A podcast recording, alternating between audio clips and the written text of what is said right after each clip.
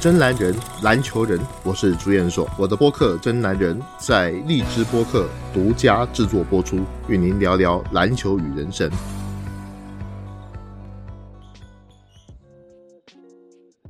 欢迎各位来到这一期的《真男人》节目。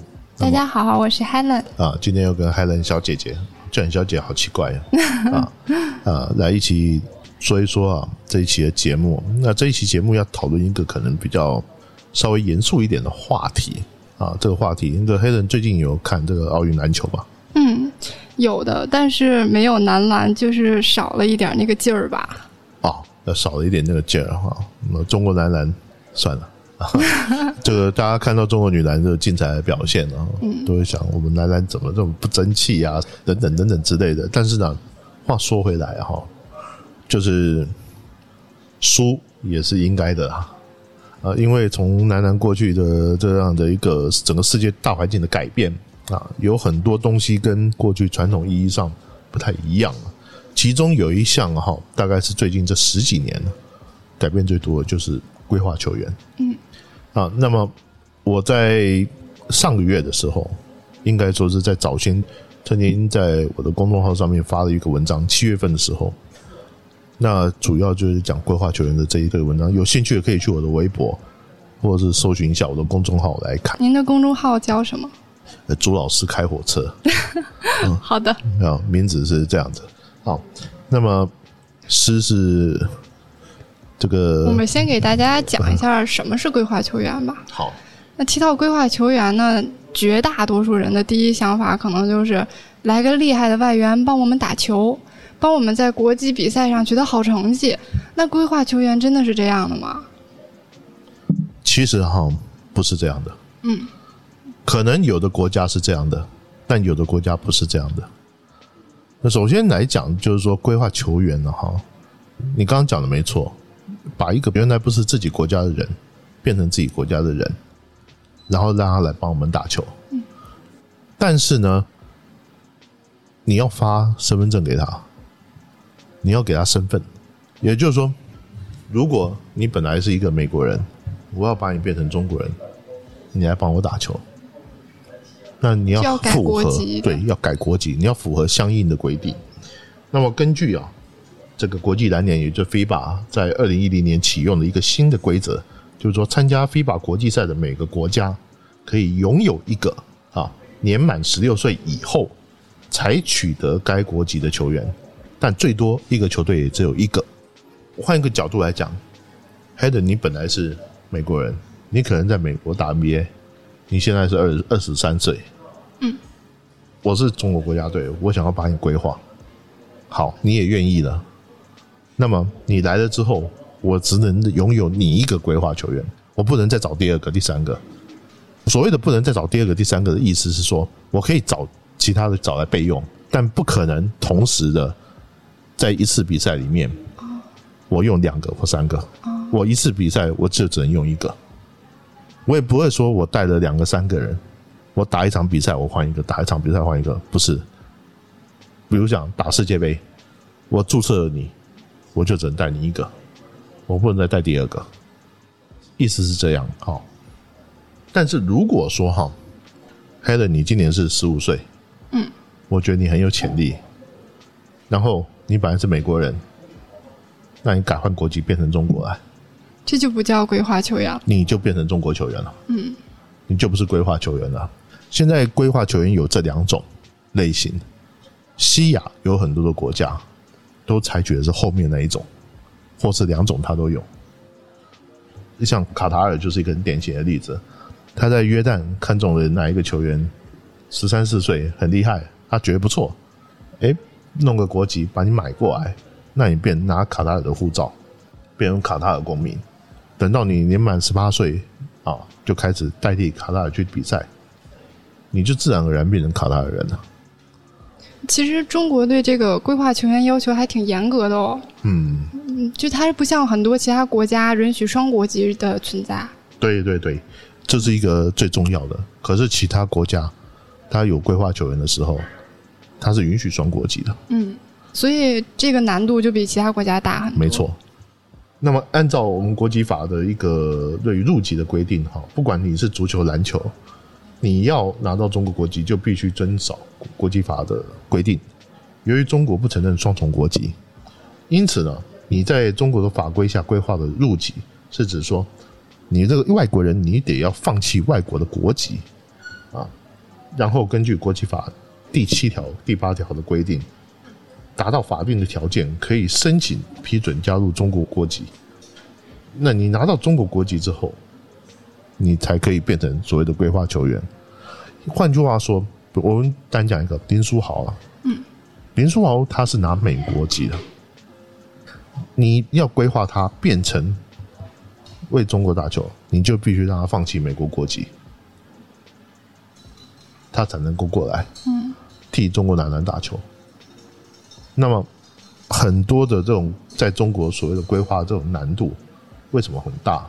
就是因为人家不愿意放弃。对，很多华裔是不愿意的。对，啊，那比如说像像这个最近我们像冬运会的谷爱凌，这最有名的，嗯，他本来是华侨，他是加拿大裔，他本来是加拿大籍，但是他愿意规划成中国国籍，这又是另外一个特例。所以在很多这种规划的时候，他有的时候他愿意，有的时候不愿意。那你觉得哪个地区的人会比较喜欢说我加入中国国籍？我举一个简单的例子讲，穷的地方。我也这么想，非洲球员吗？非洲也好，或者是这个像南美也好，像足球里面就我们就看到了很多的案例啊，比如埃克森，呃，他是放弃的，他原来是巴西的，或者阿根廷的，或者是这种混血的。那么在这里面呢，哈，就是规划的途径还有另外两种，一种是血缘，或者是你的后裔，比如说你的父母有一个人是中国人，近亲，对，你你就可以申请规划。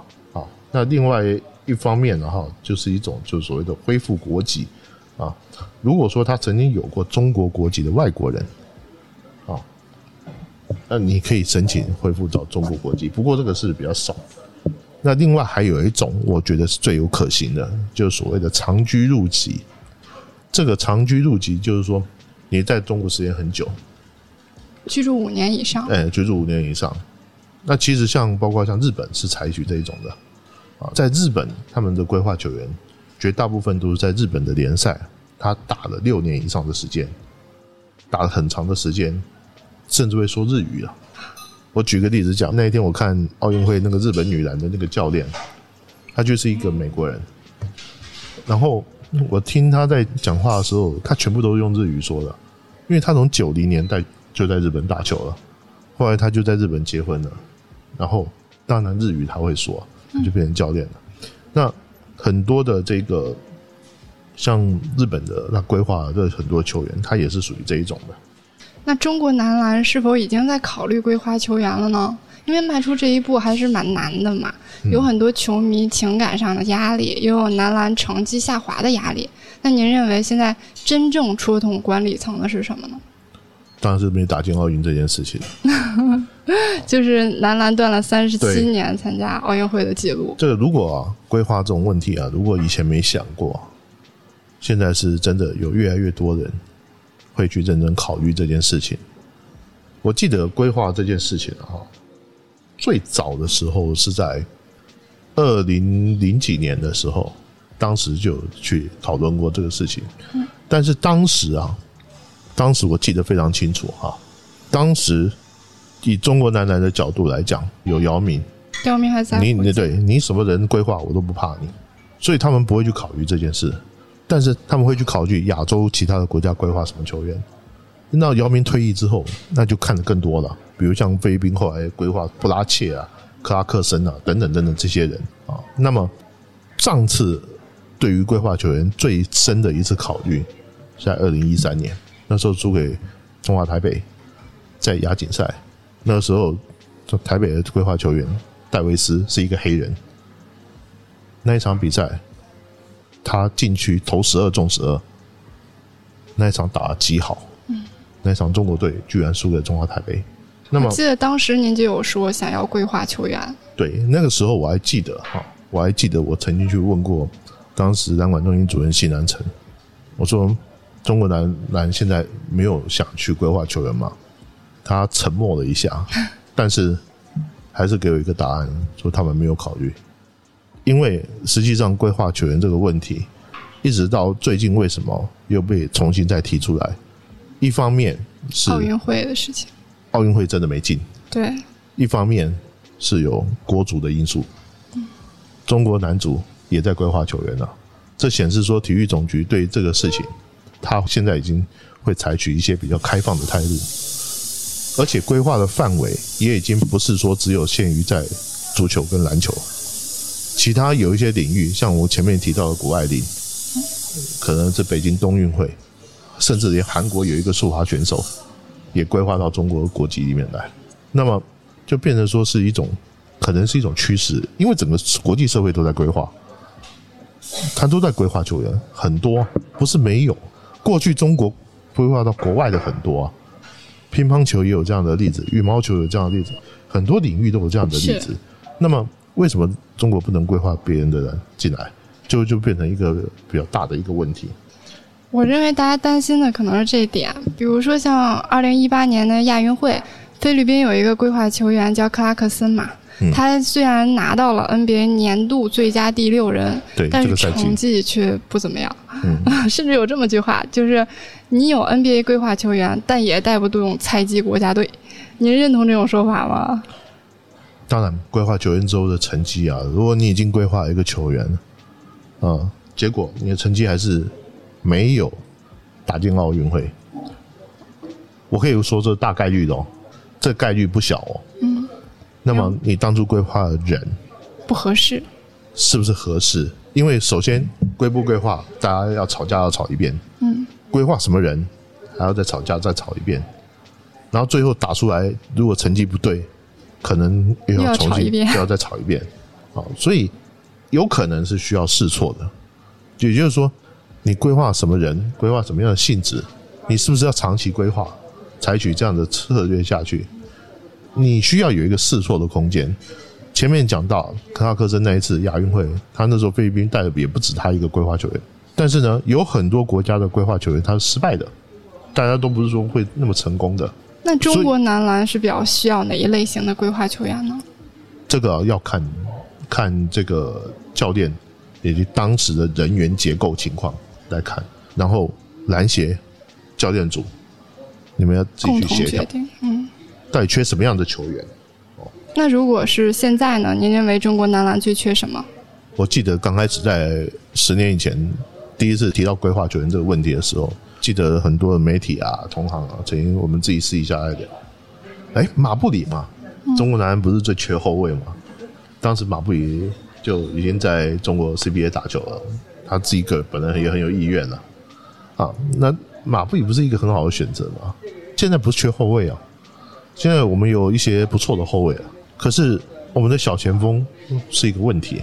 我觉得以国际篮球的这样趋势哈，我们要首先要看中国男篮在过去的这个篮球的阶段里面问题在哪里，最糟糕点在哪里？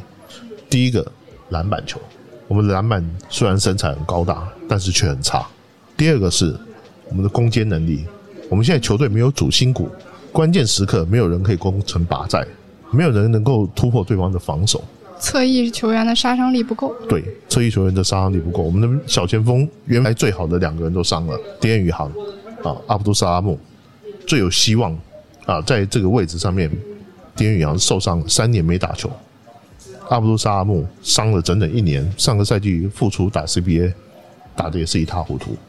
所以我们在这个位置上面只有一个新来的张镇麟，那张镇麟现在太年轻了，打国际赛。表现的也很一般，所以在整个来讲，就是我们在这个侧翼的位置上，他必须能持球、能抓篮板，甚至能够组织。其实我觉得，我们有很多的球员，他在某一项单一的功能上面，他是达到国际水平。对。但是呢，他被逼着要去做其他的事情的时候，他连他原来擅长的那一项，比如说投篮，顾不上了，他就顾不上了。所以这就是一个比较大的问题。你刚刚问到眼下来看，威姆斯，广东队的威姆，广东队的威姆斯，他是一个多面手。我们中国男篮最缺的一个就多面手，我能够得分，我能够领导球队，我能够防守，他可以不用得分很多，但是他年纪很大了，但是威姆斯现在三十七岁了，他年纪很大，你要让威姆斯去打两年后的世界杯男篮吗？我觉得这恐怕是一个强人所难的问题。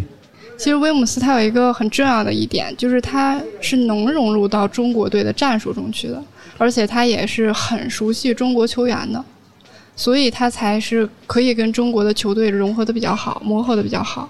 没错，我希望这个规划的这个，你刚刚问到这个规划的人选，我希望他是 CBA 的外援，就是我们了解他，他也了解我们，他在这个地方住了一段时间，然后呢，他可以了解我们的球员的能力，我们的教练会喜欢什么战术，这一方面我认为是非常非常重要。那通过规划球员呢，我们想要的也不只是一个短暂的比赛结果，其实更需要的是中国男篮的整体水平的提升。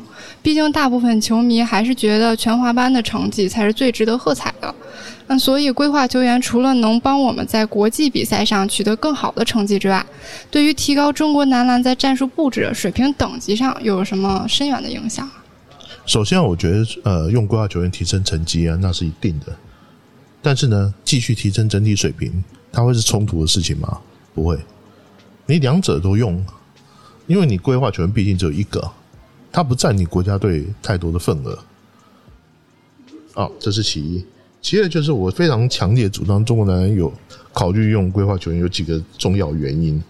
首先呢、不只是说可以提升球队战绩的目的而已，还有一个更重要的功能就是帮助其他的球员的长处可以发挥。就好像我刚刚讲的，其实我们的中国球员有一些球员的个人的某些能力，他是达到国际水平的，就像詹姆斯身边打球的那些人，但是呢，他可能因为已经很习惯在 CBA 打球了，CBA 我们都会有一个外援，平常外援会帮你抢篮板，你到国家队没人帮你抢篮板了，你得自己去抢。那么你有一些长处，你就发挥不出来。嗯，这个我们就看了，看一个很简单的一个例子就好。有詹姆斯的球队跟没有詹姆斯的球队，球员的平均的水平会差多少？是詹姆斯在的时候，他会帮你处理很多事情，就不用管理组织上的事情。哎你就不用管组织，他会被包夹吧，嗯，对不对？对，啊，那么你如果是很准的那个射手的话，你就会有大量的空间。所以詹姆斯在的时候，你这个射手看起来也很厉害。那詹姆斯不在的时候呢？哎，他的防守工作你要不要做？人家不包夹他的，一对一来守你的时候，你能不能发挥？嗯，那么你就会整个人就看起来变得很傻。同样的道理，当我们如果有一个蛮有能力的一个规划球员的时候，对方防守的这个目标就会转移到他身上。那么我们的球员就可以像平常在 CBA 打球那样来打国际赛，你的感觉就对了。要不然的话，为什么很多球员在 CBA 打得很好，就到国际赛就拉垮？不是没有道理啊。他要比平常在 CBA 里面做的事要多了很多。比如讲篮板球，平常在 CBA 里面外援去抢，结果现在到国际赛，我得自己抢，我得自己想，我对于那种篮板的意识我就没有那么浓厚，这就成了问题。平常在 CBA 的时候，哎，加急那个外援，可是到国际赛的时候，你没有人可以被人家加急，他就一个一个来守你了，你那时候你的整个打法就会变掉。所以为什么我们每次看中国男篮在国际赛的时候进攻啊，都打得很差，跟在平常国内那种风卷残云那种风格完全不一样，这个有很大关联。那第二个就是说，你跟一个熟悉的规划球员打球，你会很容易习惯那个彼此之间的那个调性。嗯，那这些规划球员他如果他也有一些个人能力的话，那么一定能够很充分的帮助到嗯，带动球队。对，会带动。最重要的，我强调一点，就是“带动”两个字。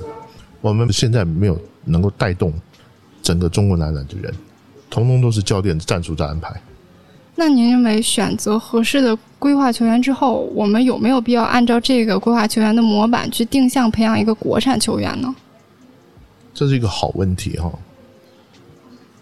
不过，如果真的说我们有什么人能够按着这样方式培养出来，那早就培养出来了。嗯，在过去二十年间，我们因为有了姚明，有了易建联这样的一个人才，我们也是经过 NBA 的洗礼，他们才能够达到国际水平。你去看看哦，我们现在包括像周琦，周琦在亚洲的预选赛打的不错吧？在世界杯的这个预选赛也打得不错吧？周琦都是喝过洋墨水的人，嗯，去 NBA 受过训的人，所以我们连现在我讲个不好听的，我不觉得中国篮球缺人才。如果你认为中国篮球缺人才，那你认为好了。我们更缺的是一个训练环境。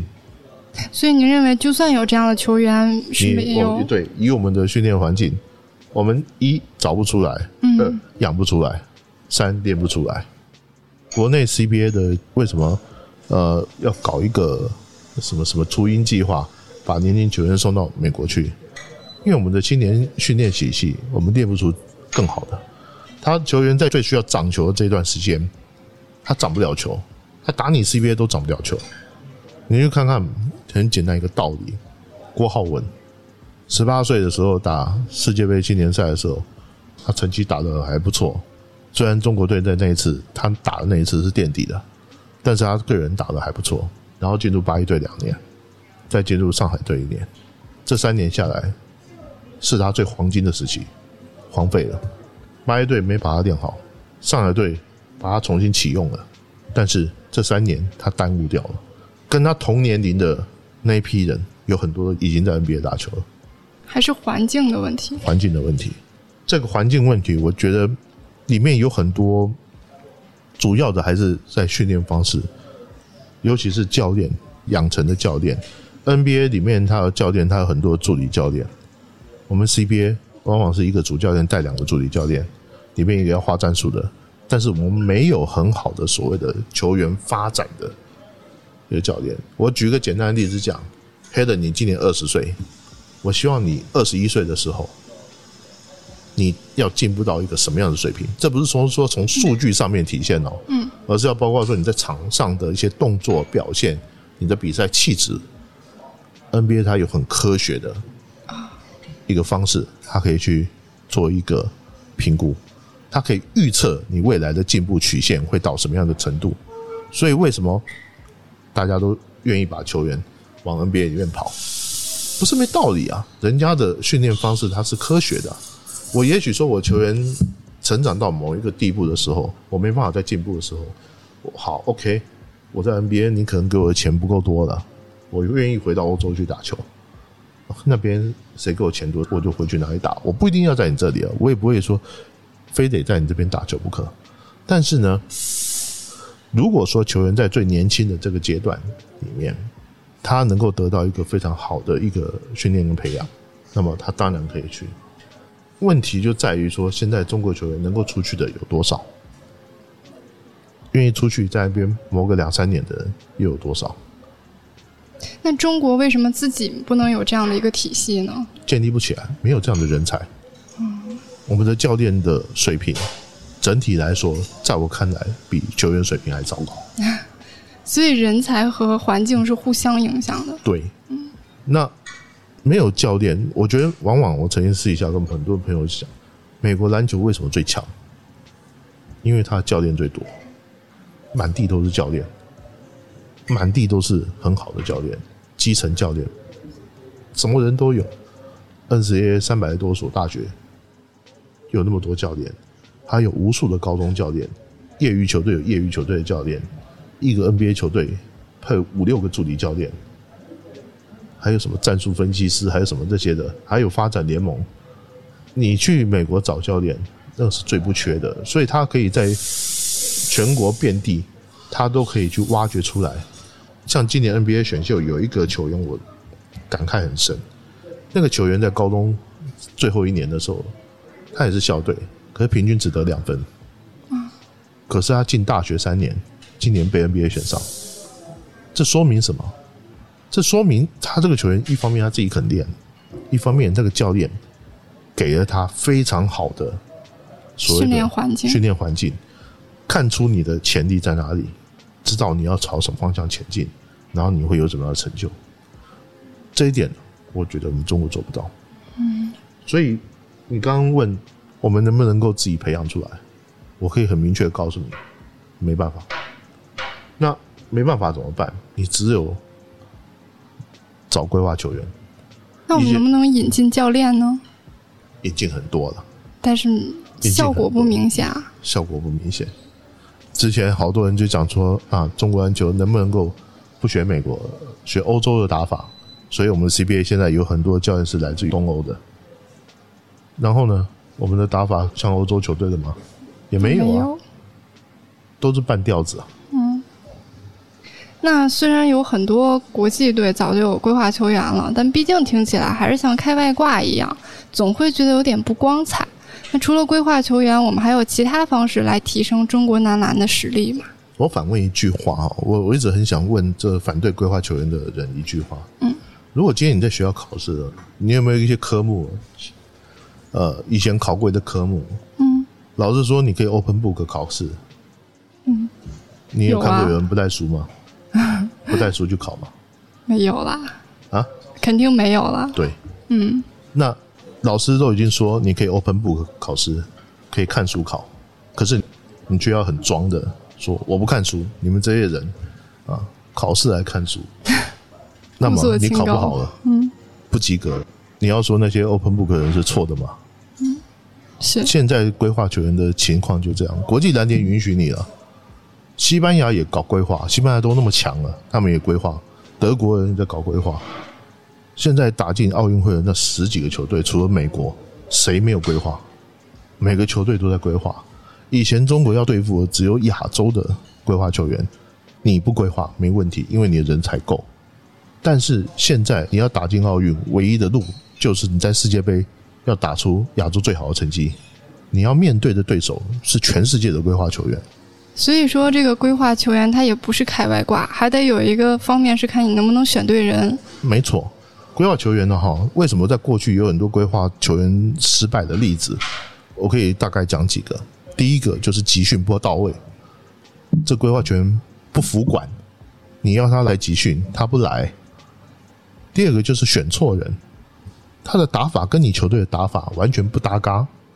然后呢，你们球队的球员你跟不上他，然后要勉强的去配合他去打，就好像那时候菲律宾规划克拉克森一样。你是放弃了你整个打法，韩国规划罗建尔，罗建尔那个黑人在内线，所有的球队都配合罗建尔打，那你韩国自己本身的这种打法就完全废了，这不是规划球员最好的使用方式。最好的使用方式是什么？就是我球队本来就有一定的实力，可是我还缺少一点什么样的元素，比如说外援来配合我们的。对。比如说，我这球队我有很多射手，很多投手，我也有中锋，我也有篮板。可是问题是我少一个人能突破。那有些欧洲国家，他想到这个问题，他就找一个美国的黑人后卫来帮忙做突分的一个工作。那我的球就好打多了。